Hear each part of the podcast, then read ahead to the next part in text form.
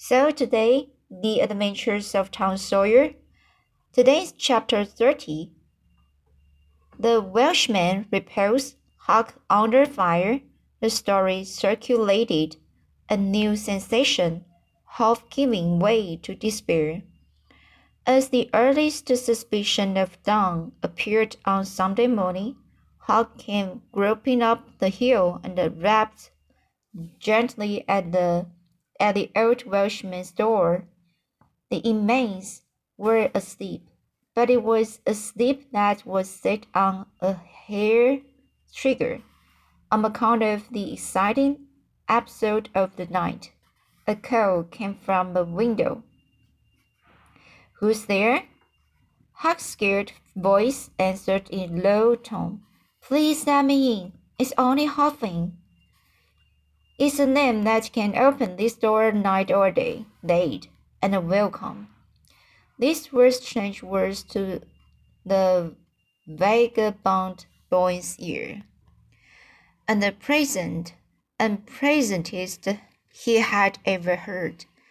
He could not recollect that the closing closing word had ever been applied in his case before.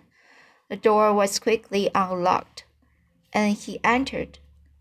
Huck was given a seat, and the old man and his brace of tall sons speedily dressed themselves.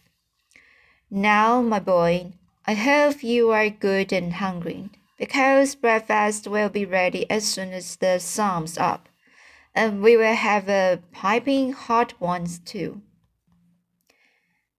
Make yourself easy about late. I and the boys helped you to turn up and stopped here last night. I was awful scared, said Huck. Am I wrong? I took out when the pistols went off, and I didn't stop for three mile. I've come now because I wanted to know about it, you know, and I come before daylight because I didn't want to run across them devils, even if they was dead. Well, poor chap, you do look as if you'd had a hard night of it. But there's a bait here for you when you've had your breakfast. No, they answered that. We are sorry alarm late. You see, we knew right where you to put our hands on them.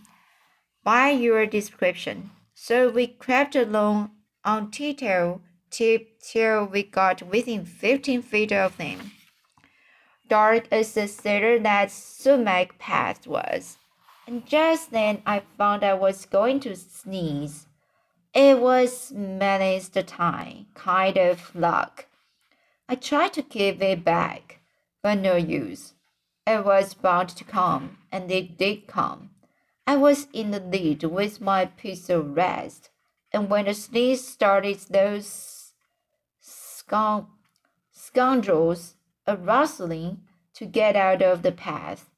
I summoned fire boys and blazed away at the place where the rustling was. So did the boys, but they were both in a jiffy, those villains, and we after them down through the woods. I judge we never touched them. They fired a shot apiece as they started. But their bullocks whizzed by and didn't do us any harm. As soon as we lost the sound of their feet, we quit chasing and went down and stirred up the constables.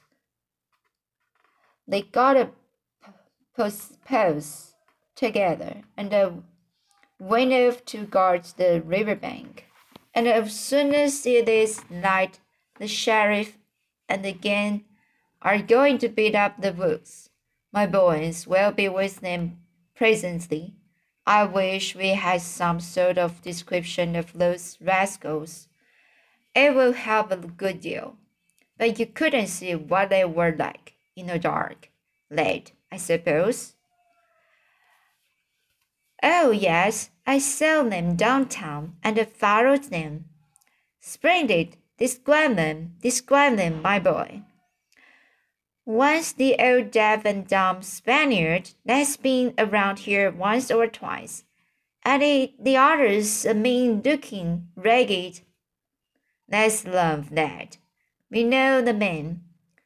Happens on them in the woods back of the widows one day, and they slunk away. Off with you, boys, and tell the sh- sheriff. Get your breakfast tomorrow morning. The Welshman's sons departed at once. As they were leaving the room, Hawks sprang up and exclaimed, Oh, please don't tell anybody it, will me, it was me that blew down them. Oh, please. All right, if you said it, Huck, but you ought to have the credit of what you did. Oh, no, no, please don't tell. When the young men were gone, the old Welshman said, They won't tell, and I won't. But why don't you want, want it known? Huck would not explain, further than to say that he already knew too much about one of those men and would not have the man know that he knew anything against him for the whole world. He would be killed for knowing it sure. The old man promised secrecy once more and said, How did you come to follow these fellows, Dad? Were they looking suspicious? Huck was silent while he framed a duly cautious reply. Then he said, Well, you see, I'm a kind of a hard lot. Least everybody says so. And I don't see nothing against it. And sometimes I can't sleep much on account of thinking about it and sort of trying to strike out a new way of doing. It was the way of it last night. I couldn't sleep, and so I come along up street about midnight, a turning it all over. And when I got to that old shackly brick store, by the Temptons, Tempton's Tavern. I backed up again the wall to have another think. Well, just then along comes these two chaps sleeping along close by me, with something under their arm, and I reckon they'd stole it. One was a smoking, and the, the other was wanted a light. So they stopped right before me, and the, the cigars lit up their faces. And I see that the big one was the deaf and dumb Spaniard, by his white, white whiskers and the patch on his eye. And the other one was a rusty, ragged looking devil. Could you see the rags by the light of the cigars? This staggered Huck for a moment. Then he said, Well, I, I don't know, but somehow it seems as if I did. Then they went on, and you, you. Oh, Father Sam, yes, that was it. I wanted to see what was up. They sneaked along so. I dogged them to the wilder's stile, and stood in the dark and heard the ragged one back for a wider and the Spaniard swear he'd spile her looks, just as I told you, and you're too. What? The deaf and dumb man said, Oh, Lord, oh, late, said, Oh, late. Had made another terrible mistake. He was trying his best to keep the, the old man from getting the faintest hint of who the Spaniard might be and yet his tongue seemed determined to get him into trouble in spite of all he could do. He made several efforts to creep out of his crab. But the old man's eye was upon him, and he made blunder after blunder. Presently, the Welshman said, My boy, don't be afraid of me. I wouldn't hurt a hair of your head for all the world. No, I'd protect you. I'd protect you. This Spaniard is not deaf and dumb. Even that that slipped without intending it. You can cover that up. Now, you know something about that Spaniard that you want to keep dark. Now trust me. Tell me what it is, and trust me, I won't betray you. Huck looked into the old man's honest eyes a moment, then bent over and whispered in his ear. It a aspirant. It's Injun Joe. The Welshman almost jumped out of his chair. In a moment, he said, It's so plain enough now. When you talk about naughty, lodging ears and slitting noses, I judge that that was your own embellishment, because white men don't take that sort of revenge. But an Injun, that's different matter altogether. During breakfast, the talk went on, and in the course of it, the old man said that the last thing which he and his sons had done before going to bed was to get a lantern and examine the stile and stile and its vicinity for marks of blood. They found none, but captured a bulk, a bulky, a bulky bundle of. Of what? If the words had been lightning, they could not have leaped with the more stunning suddenness from Huck's blanched lips. His eyes were staring wide now, and his breath suspended, waiting for an answer. The Welshman started, stared in return. Three seconds, five seconds, ten, then replied, Of burglars' tools. Why, what's the matter with you? Huck sank back, panting gently but deeply unutterably grateful. The Welshman eyed him gravely, curiously, and, and presently said, Yes, burglar's tools. That appears to leave you a good, good deal. But what did give you that turn? What were you expecting we'd found? Huck was in a close place. The inquiring, the inquiring eye was upon him. He would have given anything for material for a plausible answer. Nothing suggested itself. The inquiring eye was boring deeper and deeper. A senseless reply offered. There was no time to weigh it, so at the venture he ordered it feebly. Sunday school books, maybe. Poor Huck was too distressed to smile, but the old man laughed loudly and joyously, shook up the details of his anatomy from head to foot, and added by saying that such laugh was money in the man's pocket, because it cut down the doctor's bills like everything. Then he added, Poor old chap, you are white and jetted. You answer well a bit. No wonder you are a little flighty and off your balance. But you will come out of it. Rest and sleep will fetch you out all right, I hope. Huck was irritated to think he had been such a goose and betrayed such a suspicious excitement, for he had dropped the idea that the parcel brought from the tavern was the treasure. As soon as he had heard the talk at the widow's stile, he had only thought it was not the treasure, however. He had not known that it wasn't, and so the suggestion of the captured bundle was too much for his self possession.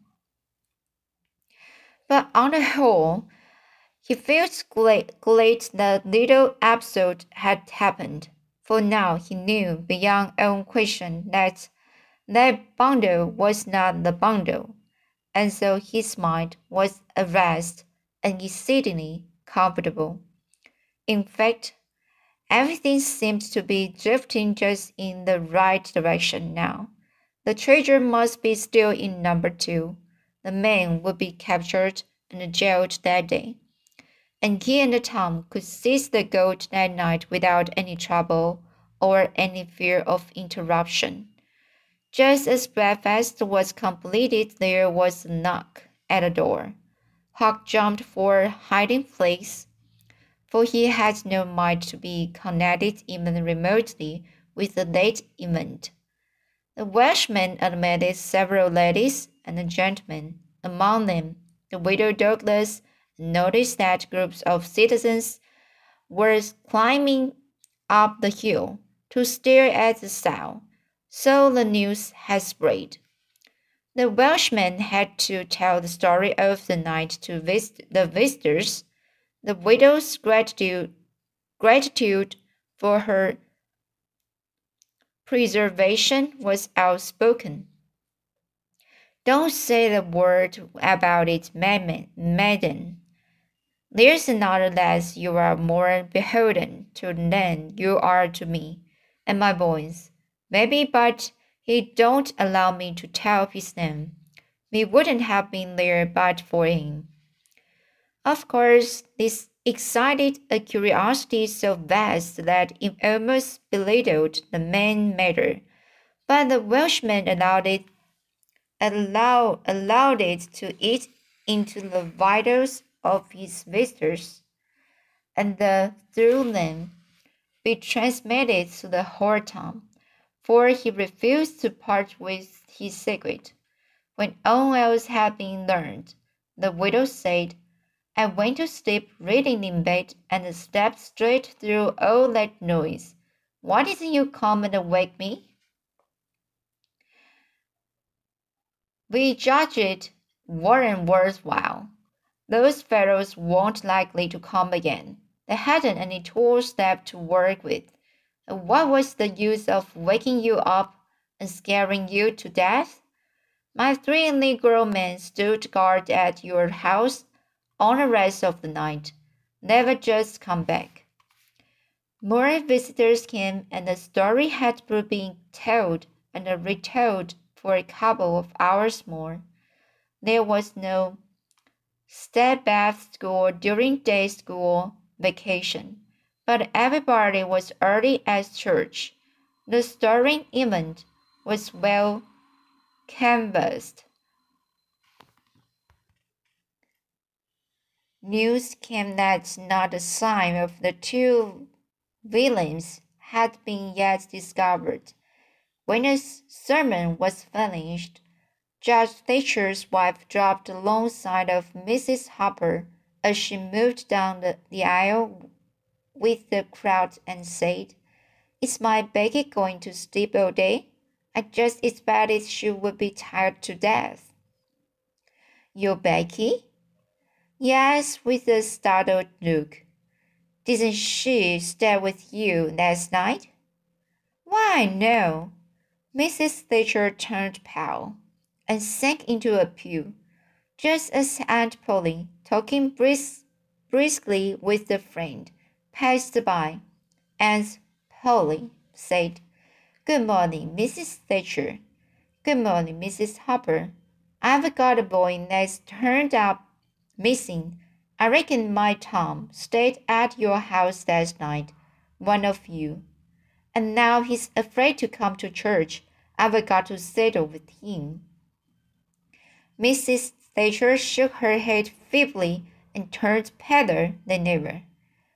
He didn't stay with us, said Mrs. Harper, beginning to look uneasy. A marked, a marked anxiety came into Aunt Polly's face. Joe Harper, have you seen my Tom this morning? No, maiden. When did you see him last? Joe tried to remember, but was not sure he could say.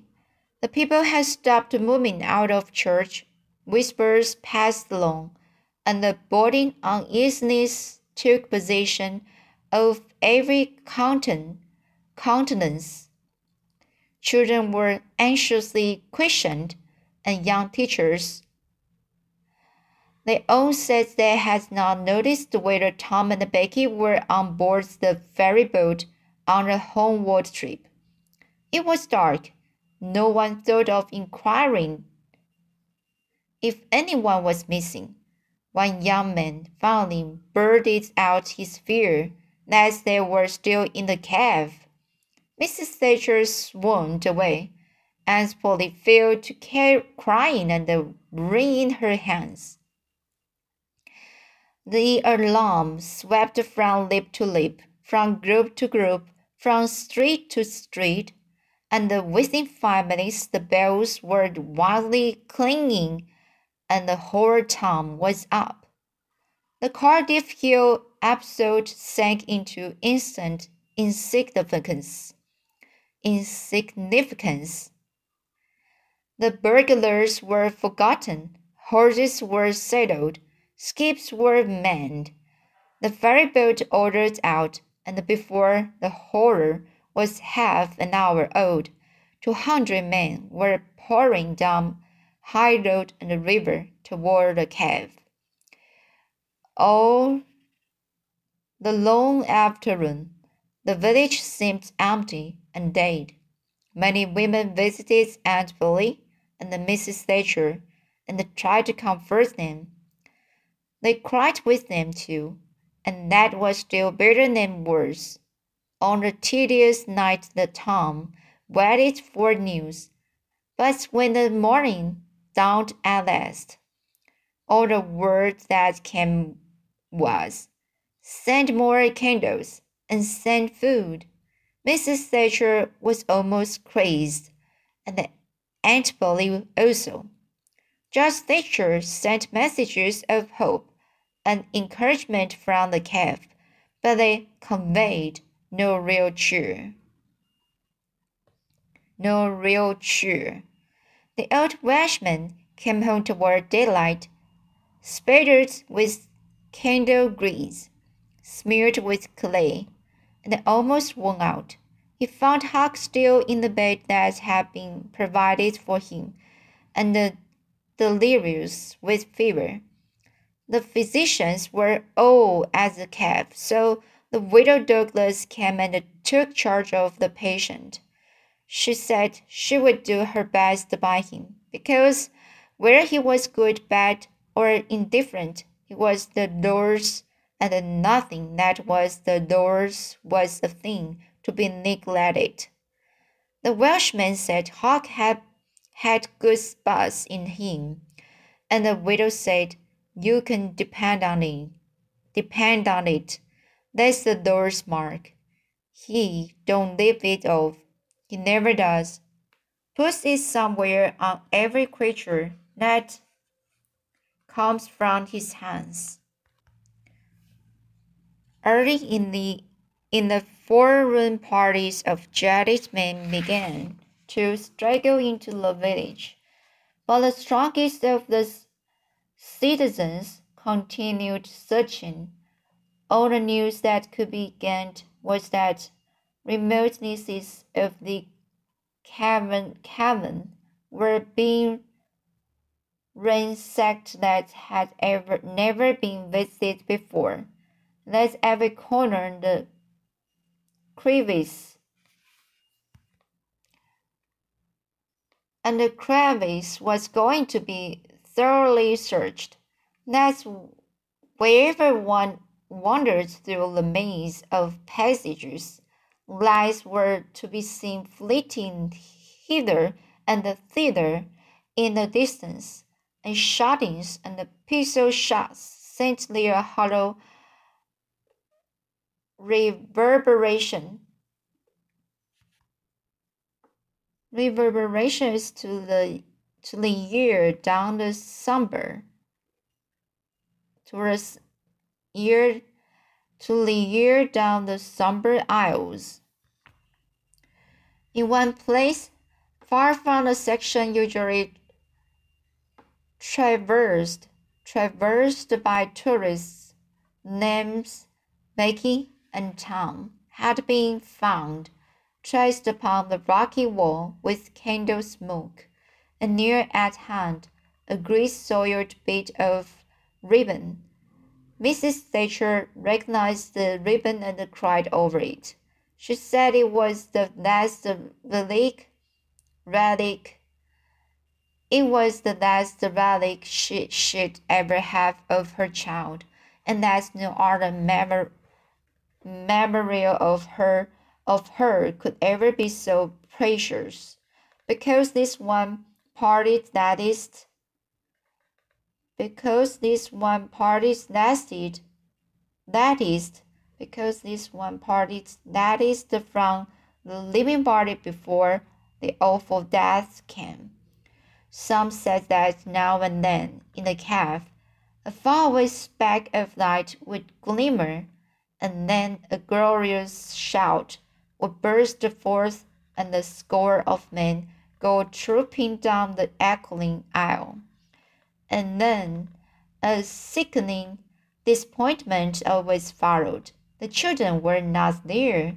It was only the searchers' night. Three dreadful days and the nights dragged their tedious hours long and the village sank into a helpless stupor. No one had heard, no one had heart for anything. The accidental discovery just made. That's the per, perpetrator. Sorry. The, the accidental discovery just made that the proprietor of the Temperance Tavern kept liquor on his premises. Scarcely flutters the public pose. Tremendous as the fact was, tremendous as the fact was, in the lucid interval, Huck feebly laid up the subject of Tammans, and finally asked, dimly, dreading the worst. If anything had been discovered at the Temperance Tavern since he had been ill. Yes, said the widow. Huck started up in bed, wild eyed. What? What was it? Liquor. And the place was being shut up. Lie down, child. What a turn you get you did give me. Only tell me just one thing, only just one, please. Was it Tom Sawyer that found it? The widow burst into tears. Hush, hush, child, hush. I've told you before, you must not talk. You are very, very sick. Then nothing but liquor has been found. There would have been a great a great powwow if it had been the gold. So the treasure was gone forever, gone forever. But what could she be crying about? Curious that she should cry.